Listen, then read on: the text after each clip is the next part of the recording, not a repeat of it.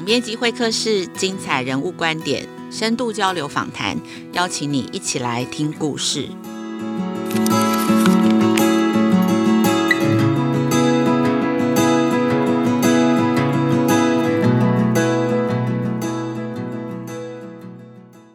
大家好，我是雅慧。今天的总编辑会客室邀请的来宾哦，是一位资深的媒体人。他曾经担任电视台驻美的特派长达二十八年，然后二零一八年回到台湾，继续透过新媒体来制作好看的国际新闻哦。他现在称自己是政治网红范琪斐。琪斐他是东吴法律系毕业，然后他毕业以后呢，其实只做过一个工作，就是当记者。这些年来，他透过很多不同的媒体的形式来说故事，然后让国际新闻更贴近所有人的生活。这么长期的时间投入制作国际新闻，因为他自己深信这个向外看是一件非常重要的事情。他自己的人生的起起伏伏，也曾经因为被提醒向外看哦，把自己拉住，不往谷底滑落。那今天齐斐在现场，很开心可以跟他聊聊他的人生故事，请跟大家先打个招呼。雅慧好，大家好。哦，OK，起飞好。那第一个问题就直接切入了，就是说做了这么多年的国际新闻，然后其实我们在媒体业，大家都会说国际新闻是票房毒药，没有人要看呐。可是为什么现在回来创业，甚至在网络或者是透过 Podcast，可是都在做国际新闻，而且还做得这么忙碌？你可不可以谈谈为什么你会坚持做这件事情？为什么你觉得向外看这么重要的？嗯，坚持做国际新闻这件事情啊，嗯。其实原因也没有大家想那么复杂了啊，可能是。只会做这件事，所以就只好一直做这样子。可是我觉得必要性是有的啊。那不管你人是在哪一个国家、哪一个市场，其实我觉得看国际新闻都很重要，因为你要知道你自己在现在这个现实这个世界里面，不是只有在台湾，是现实世界里面你在哪一个位置，你的国家在哪一个位置，我觉得这个是重要的啊。那第二个是我一直都觉得看国际新闻的话，可以 outside of the box，因为大家在台湾，我觉得我们大家都是受。同样的呃教育体系，然后可能看差不多的东西，你一定要往外面去看，你才会有不同的思维。那我一直都觉得创意是一个国家的竞争力的基本，所以我觉得往外看的时候，你才会让你的思维更活泼，然后跟大家不一样，你会更多元，所以这是创意的来源。然后第三个其实是。你一直低着头看你自己的问题的时候，你一直在苦恼你的问题，然后你是低着头看着你眼前这一块的时候，你就觉得你问题很大。可是你如果站起来往外看，的时候，你就会觉得世界好大哦，然后我的问题好小哦，就相对之下，你就会觉得，哎，其实我的问题可能没有那么难解决。所以我一直都觉得，往外看这件事情，不是只有一个好像知性的，或是 intellectually 啊，就是说对你的知识的增长而已。我觉得其实对大家心理健康可能比较好啦。我其实一直是这样想的。那你觉得你的能力是怎么样可以把国际新闻做得好看？因为当然。刚刚这些讲起来都很重要，我想也没有人会反对。但是国际新闻真的是离我们很遥远。那身为投入这个领域二十多年的记者，你应该知道有些关键，就是怎么样让我们的观众对你想要说的议题有些连结，就是怎么样把它做得好看。你觉得？OK，我在传统媒体做很久哈，我在电视媒体做非常非常久的时间，然后后来跳出来做新媒体之后，我其实感觉到就是说。你现在问我，跟你五年前问我在传统媒体做的时候，我答案会是不一样的。现在的我，我会告诉你说，更重要的是你要跟着观众走。很多传媒在做新闻的时候，我觉得大家都一直把你的焦点放在做新闻上面。可是我觉得在社群媒体起来了之后，观众的角色其实是更为重要了。OK，观众这个角色在传统媒体的时候，它只是一个受众。但是在新媒体的这个环境里面，它不再只是一个被动的受众，它是参与你做新闻的过程的。所以这是为什么我在做新闻的过程里面，我跟我的粉丝们互动非常频繁，是因为我即使在做新闻的过程里面，我都希望你们在想什么，你们想要知道什么，你们对这个事件的观察，你们的重点是什么。所以我们 shape 出来的新闻，很多时候大家会说：“哦，这个就是我想要听的。” OK，那我觉得这个过程是很重要的。然后在新闻出来了之后，你怎么样跟观众沟通，又是另外一套工作。所以我觉得传统媒体常常在讲，就是我把这个新闻尽力做好就好，好像我这个事情就做完了。可是我现在在看，尤其在操作社群之后，我会觉得这只是工作，甚至有时候觉得可能不到三成。接下来的七成，这怎么样跟观众沟通这件事情，可能远远超过你做新闻这个重要性。可不可以举个例子？OK，好，比如说昨天我们在做一个是有关中国大外宣的新闻。OK，那一般来讲，它其实我们这个东西是来自《纽约时报》，就是网军的报账单了哈。就是说，你如果去成立一个账户有多少钱，然后你如果出一个影泰的话，给你多少钱，然后就是拿这个来作为这个中国有在这个网络上带风向的这个证明，这样子。好，那我们在写这个新闻的时候，我想大部分的媒体可能就是把这个事情写完，这样就完了。可是，在我来讲的话，我一开始的时候就把我自己跟网军的遭遇的经验拿出来讲。OK，我就会说他们怎么骂我，然后我说你自己在网络上有没有遇到这种情况？你不会觉得奇怪吗？我就说这个出发点就不一样了，所以我希望我的观众在听这条新闻的时候就说：对呀，为什么会这样呢？然后当你把这个问题也给他的时候，他就有兴趣了，因为这不是外面在讲的，或者是范琪斐只在讲一个国际新闻，他不再只是这样，他这个是。啊，对呀，我也有看到这个事情，所以是怎么回事呢？这个就变成他的经验了。我一定会从我的观众的角度去看，他会看到什么，他经验了什么，这个事情为什么对他重要？如果说这个事情对他不重要，我再跟他讲一百遍都不会有用的。这个其实是最困难的，因为就从观众的角度去做新闻，常常就是大家会觉得媒体会流于媚俗。可是我觉得最难的就是媒体最厉害的，可就是可以做出那个大家心里有在想，但是还说不出来的。这就是刚刚齐斐他会先去讲他自己的经验，其实就是要去跟观众去建立一个关联性。这个就我再举个例子哈，就最近这个王力宏跟那个李静蕾这个新闻哈闹得很大。那我知道大家讲的国际新闻，大家觉得高大上，好像这个东西是八卦新闻，不应该讲这样子。可是我在脸书上写了一篇文，我的重点我就在讲说，我说从李静蕾这个文，我其实看到是我们的社会对于家庭主妇实在太轻视了。这个文出去之后有很大的回响。OK，今天我写这个东西的时候，也不是说我就知道说观众一定很想看这个东西。I don't know，这是只是我身为一个女性，尤其她在讲说在家里面做了这么多辛苦的事情，可是我觉得我们的社会一般来讲，好像对这一块就是觉得哦，这个好像没什么了不起嘛。这个是其实是我自己的感触。我写出去之后，观众来的回响非常的多，然后我们这件事情马上就反映在新闻上，因为第二天的匪夷所思，我们就马上邀请了一个是擅长离婚官司的律师上来，就是回答大家的问题。那像这个东西，它是不是国际新闻呢？我 I don't know，可是我觉得它是一个大家都想知道的事啊。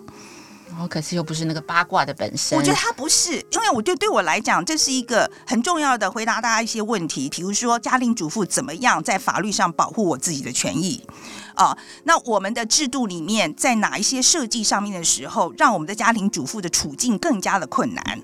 所以，像比方说最近这个俄罗斯的经济制裁的新闻，或许就可以呃，它引引发了那个。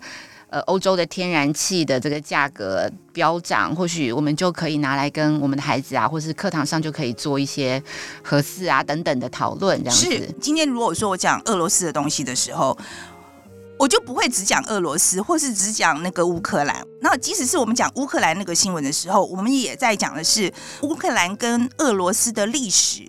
俄罗斯的人都觉得乌克兰是他们的一部分，乌克兰都觉得他不是。OK，我就觉得这些东西是可以互相呼应的，或者是说，今天在讲天然气这个东西也是，就是大家难道不缺电吗？而且早教那个事情难道不是在炒这个事情吗？我觉得所有的东西都是相关的，是你怎么样把它连在一起。我觉得能够把它连在一起的人，他的东西就会有人看。可是连在一起的这个能力，其实就需要很多的经验跟看得多。嗯，我觉得是。然后这个是我其实在，要有一次在史丹佛的时候，有一个专门在教创意的教授，他就在讲说，所谓创意呢，它其实有很多种方式，有些人是天生的，但大部分的人他可能不是天生的。所以创意呢，你就是要看很多的东西，然后呢，你从脑力激荡中去寻找新的 idea。所以说，通常在面对一个命题的时候，你就是先去想一百个。奇奇怪怪的事情就对了，你就是要把那一百个格子都填起来。可是，在你这一个脑力激荡的过程里面，你可能就会有一两个好的 idea，或者一个都没有，没关系，那就再想另外一百个。最后在做的是，你要把不同的东西编织在一起的能力。创意是这样来的。然后我也一再的劝我们的朋年轻的朋友，你看就是说，我觉得我现在很想做一条好新闻，可是我没有资源。我说没有关系啊，那你就存起来，就是一百条是公司要你做的，但是有一条是你是为你自己做的，你就存起来了。到下个月的时候呢，你公司还是叫你做一百条，可是你还是多做那一条，跟上次那个有一点关系，你就又存了一条。你这样一年下来，你就存了十二个角度，这条新闻就很厉害了，不是吗？你不管是编织你的角度，或是编织你的资源。你就是要有耐性的，慢慢的做。创意是这样来的，它不是说你突然想出来的。我也很有感觉。写稿在做专题的时候，我觉得也都是在编织，因为你有不同的角度，有的是研究，有的是采访，那有的可是你的个人的经验，然后慢慢把它给组起来，这样子。对。可是我觉得这个其实真的是。不是很容易。那刚刚齐飞有提到跟达赖喇嘛相遇的那个故事啊、哦，其实那时候遇到达赖喇嘛的时候，你也已经当特派当了好多年啦，所以你也很有这个国际观跟向外看的能力。可是我记得那个故事是说，其实你那时候自己因为情伤一直很难走得出来嘛，所以其实还是被提醒了，还是被提醒。对，而且我觉得人生的事情是这样哦，与其说是达赖喇嘛提醒我，不如说是因为我要去访问达赖喇嘛，就看了他。一口票的书，因为要访问他，所以才看了很多的书，是做功课嘛。那个看书的过程其实就已经有帮助了。可是，当然，他是一个非常有智慧的人，他就是真的，你在跟他讲话是会感觉到他的气场的那一种。所以他这是什么感觉？我很难形容啊，就是说你会感觉那个 energy 是在流动的，那是一个很特殊的经验。真的都是他们，真的是很有智慧的人啦，所以他们一两句话就是点到核心。他跟你说什么？哦，我觉得呃有一句话很重要，我还记得他就是说，真正的慈悲绝对不是只是给你认识的人做好事。他说。你这个慈悲是要做给你的 mercy，是要做给你不认识的人的，这才是真正的慈悲。因为所有的 mercy，你做给你认识的人的，都还是多少有一点私心。就是会影响你做新闻吗？有吧？我觉得这个不是只有新闻而已。应该是说核心价值观。对，因为我记得上次你接受访问的时候，你说你在做媒体的时候，你有一个最基础比较高的价值，就是希望为了台湾的民主嘛。对、嗯，那个是你在做任何事情的出发点。对，然后我也常常跟朋友们讲说，你要把赚钱这件事放在最上面也没有关系。可是我就是觉得说，你一定要有一个这个东西，因为你做事情才会有效率。OK。因为你不管做什么东西，都是 support 这同一个东西的时候，你做事情会非常有效率。所以你要先找到你最上面的那个东西，然后你再去做其他任何事情，都是要支持这个东西，那就没有问题。可这很难啊，就是我们常常找不到这个东西啊。然后上次听你的访问的时候，你也鼓励呃年轻人就是要找到心中那一把火嘛。嗯。可是我觉得比较难的也是我不知道那一把火，就那怎么找啊？就是要不停的试。不停的去做不同的 project，然后你自己要去 figure out，而且它随着时空是有可能改变的，所以就算刚开始没有也不用慌。对，然后它时间到了它就会出来，但是我是真的觉得你自己要记得，你每一个时间应该要有一个，不管怎么样，你要有一个推动你往前走的东西。就是人生阶段不同，不同不一样的，对，不同。可是你一定要有一个东西是要推动你往前走的。我现在我会觉得民主这个事情对我来讲最重要，但是五六年前对我来讲最重要的事情，我可能是做一条好新闻。所以我觉得在不同的阶段，你要找一个不同的这个 drive，然后你才会。我只是觉得你有这个东西之后，你的生活安排啊什么都会很有效率。这也蛮有趣的。那刚刚一进来，其实齐斐就很主动的说，想要谈一下关于呃，因为我们听众很多都是爸妈跟老师嘛，就很想特别谈一下什么时候，或者是说到底要不要把孩子送去国外读书，然后到底把孩子送去国外读书是不是比较可以养成国际观啊，或是更有竞争力？这个，那齐斐在美国这么多年，看过这么多的人，美国家长啊，跟美国名人啊等等啊，那您的观察跟建议是什么？常常会有爸爸妈妈们哈来问我说：“哎，我这个小孩要不要送出国去念书？”哈，那如果你手上有很多钱的，我觉得你要做哈，因为我觉得去国外花很多钱念很好的学校是有道理的，他们可以提供的训练，还有将来可以帮你提供的实习的机会，的确都是不一样的。但是我们现在讲到这种，大部分中产阶级没有这个钱的，因为真的要到那个 level 非常非常非常的贵啊。我讲的是，比如说你真的要送到。常春藤或是瑞士的某某那种学校这样子，那个等级的学校你有没有问题？但是，一般中产家庭，这个真的是没有这个钱。那我在看的时候，他们常常问我说，要不要把小孩送出去？其实我觉得你要想得非常的清楚。我不是说你不要这样做，但是我觉得你要真的要想得非常清楚，因为。第一个，我在看美国的公校的制度的时候，我真的觉得美国的公校参差不齐的情况非常非常严重。我真的觉得他们百分之，我甚至可以讲，可能百分之六十七十的学校是没有经营像台湾的公校这么好的。你是说包括中学吗？中学跟大学？对，呃，大学的排名还比较容易看。我觉得，尤其是一般的，比如说中小学的这个公校。OK，它其实是跟你的住家环境有很大的关系，学区、哦、学区有很大的关系。你有钱买到好的地方，你可能进得去；你如果一样没有钱，你买不到好学区，你去上了公校的品质是很差的。所以我觉得你要送孩子出去之前，其实那个成本非常的高。那我不觉得这一个是一个很好的 trade off，是因为我然后我在美国又看太多那个小留学生，真的是。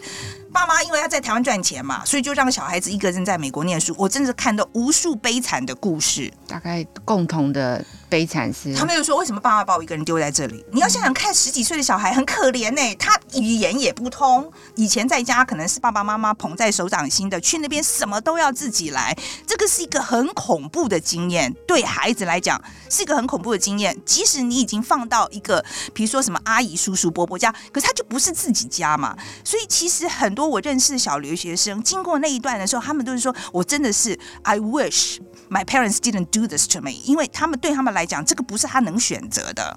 然后那也是一个对他们来讲是一个很惊恐的过程。也许过了长大，他们说：“哦，其实蛮好的，因为我在美国这个大学念得蛮开心的。”可是那一段期间，我觉得很多小孩子真的很可怜。所以我现在也讲说，你这个 trade off 是不是值得？I don't know，我真的不晓得。可是我甚至觉得，你第一个你要准备很多钱嘛，好，这个是一定要的，要非常非常多钱。第二个就是孩子的心理状况是要顾虑的，你不能想说我就把他送去，他就不会怎样。其实会怎样的机会比较大？OK，大概几岁以前你觉得都是不大适合？我我觉得真的送出去念大学就好了。嗯，就是大学以前其实都会很辛苦，一个人，对，除非爸妈可以陪着这样。我觉得他爸爸妈妈也。我们也要帮爸爸妈妈想一下，我觉得爸爸妈妈去那边也是不容易的。他是牺牲他自己，比如说他在台湾的职涯，一个很黄金的时段。那若是我们不出国，在台湾要培养这个国际观跟英语能力，你会有什么建议？就是大家在台湾就可以做得到的。现在网络世界这么发达，我觉得工具太多了，你真的想做的话，不会做不到的。就是有没有那个兴趣跟主动性？我觉得没有问题的。像那个敏迪选读，现在在国际新闻里面，他也做的很好。敏迪从来没有出过国。这个也很有趣。你刚刚提到敏迪嘛，为什么你会跟他们一起合作？那当你跟他们合作的时候，你怎么样去定位你自己的角色？OK，我跟年轻人合作这个东西啊，我一直都觉得是刚开始其实只是说实在，就是我觉得有必须要进来做，就是社群媒体这个东西得要进来做，要进来学，因为不会，所以就请年轻的朋友，那就是雇个小编这样子。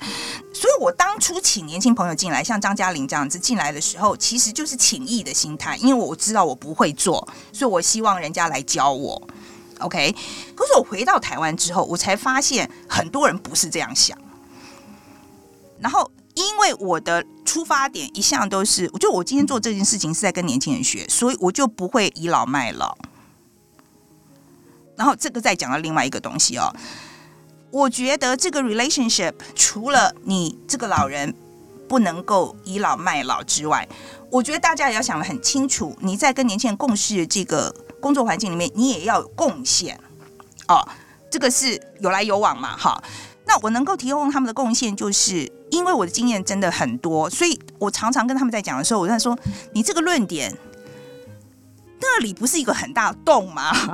所以他们现在采访之前会先来跟我讲说，你觉得我这样讲有没有洞？我就会跟他说，嗯，我觉得那边有个很大的洞，说逻辑上的逻辑上的洞，推过来，推过来的时候，我觉得这里有一点问题，或者是这里有一些什么什么问题，这是我可以贡献的。而且我常常会讲说，你们比如说他们需要我脸书做 promotion 的时候，我们一定全力支援，然后再加上新媒体的。工作模式真的跟传统媒体不大一样。传统媒体的时候，我们大家说：“哦，这是我的独家哦，我再好，我跟你是有台的，这个还是我的独家。”可是，在新媒体的，真的不是。我觉得我们大家的气氛就比较像是互相协助，而且这个东西是对你好，对我也好。它的 culture 就是这个样子，所以它本身就是一个比较鼓励互助的这样一个环境。所以我跟年轻朋友在一起相处的时候，我很自在，因为我觉得我们很平等。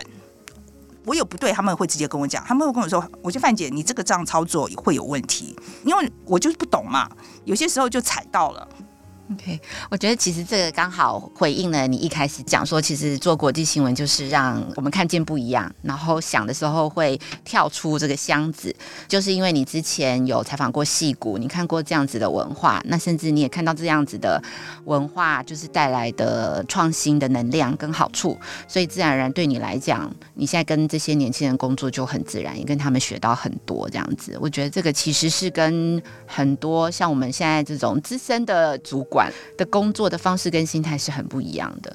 我最后还有一个问题想要问齐斐，就是说听你的 podcast 说故事的人呐、啊，或者是说听你的节目，我觉得你有一个能力，就是会找到那个故事哦，oh. 嗯，就是因为那些故事都是嗯，也不是什么名人，也没有什么人报道过，可是都非常的戏剧化、有张力这样子。那你觉得是什么样的特质，你可以一直遇见这些故事这样子？故事不是遇见的啊，这个故事我们是 research 来的，就是去挖。OK，然后我们里面有好几个都是很资深的记者，其实都已经跑二三十年，这是把他们二三十年压箱宝拿出来用。还有我们的导演是做纪录片的，所以他也有些压箱宝就拿出来用。其实都是二三十年的压箱宝拿出来用，所以这都是资深记者、媒体人的资产啊。对，都是把自己累积了二三十年的。采访过的人再拿出来，那二三十年当然很精彩啊！对对，所以你国际新闻可以做到让大家觉得很好听，其实背后也是有很多的努力跟。我这个我不会客气啊，我因为我们真的做的非常的努力啊。然后这个东西是我就可以感觉到说，我们在做台台看世界，或是不管是说故事的人哈，有一个非常强烈的感觉，就是说我们团队里的人不是只有我，每一个人都很在乎。这个作品，就是今天这个新闻写出来，这整个过程里面至少要经过七八个人，这个整个团队大家都觉得这个东西很重要，所以我要好好做。那个是 ownership 的，我一再讲 ownership 这个东西很重要。我觉得我们的。工作团队成员都是有 ownership，他会把它当成自己的作品，把它当做自己的。可是我说实在，在电视台，他不是这样。我觉得在电视台，它真的不是这样，好奇怪哦。反而在有盈利模式的电视台没有这样对待，在你们这些没有盈利模式，我们有盈盈利模式哦，我们有盈利模式。说故事的人还没有，但是他会有，因为我不相信不能盈利这件事情啊。然后呢，Today 看世界是有盈利的，因为其实我们是 Line Commission 我们做的，所以我们的财务上是很健康的。但是我现在在讲的时候，就是不管你是不是盈利，不应该影响，就是说你的工作团队。不盈利的，他会 offer 你的是另外一个东西，比如说我今天做动物保育好了，对不对？我觉得 NGO 它也可以做得非常的好啊，因为他就会觉得我今天做这个动物保育的东西，这个对我来讲非常的重要。就是这个 project 如果能够做到，大家都有觉得这个东西是我的，这个东西一定会成。可是相反的，如果说今天在这个团队里面有百分之五十的人好了。或是百分之八十人都觉得我是在帮别人抬轿。今天做这个东西，我只是因为我的老板叫我这样做，或者是说今天这样做是因为这是我的工作啊。这个东西最好的状况就是 mediocre，就是平庸。嗯，最好的状况是 mediocre，它不可能很好的。OK，我想这应该也是齐斐的人生观哦。他从开始当记者就一直想要把新闻做到最好，然后现在回来创业，也想把自己国际新闻的练的功，然后把它做到最好，透过不同的形式跟读者分享啊。对，可以这样，我觉得是，我觉得是你不管做什么事，最后就是要做到一个你兜到了资源能够最好的效果。你如果兜到这个资源做出来的效果不好，你就是没有效率。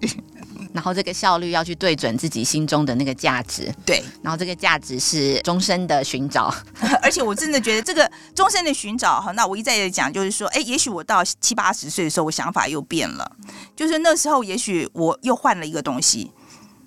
You never know，OK？可是我是真的觉得你有一个。这样的目标吧，或者是说你有一个核心的价值观的时候，呀，你就会比较有效率，然后也不用害怕，因为你错了，至少你知道错了，还可以转弯。对，如果是都没有开始的话，你甚至连往哪边走都不知道。对，okay. 是的，真的是这样子的。OK，好，那今天谢谢齐飞，嗯，谢谢雅慧。OK，非常感谢大家今天收听总编辑会客室，我是雅慧。亲子天下 Podcast 每周二谈教育，周四聊生活，周五开启好关系。欢迎关心孩子教育教养你订阅收听啊，请给我们五星评价，在 Apple Podcast。你想听什么节目？欢迎大家来许愿池给我们回馈。我们下次见喽，拜。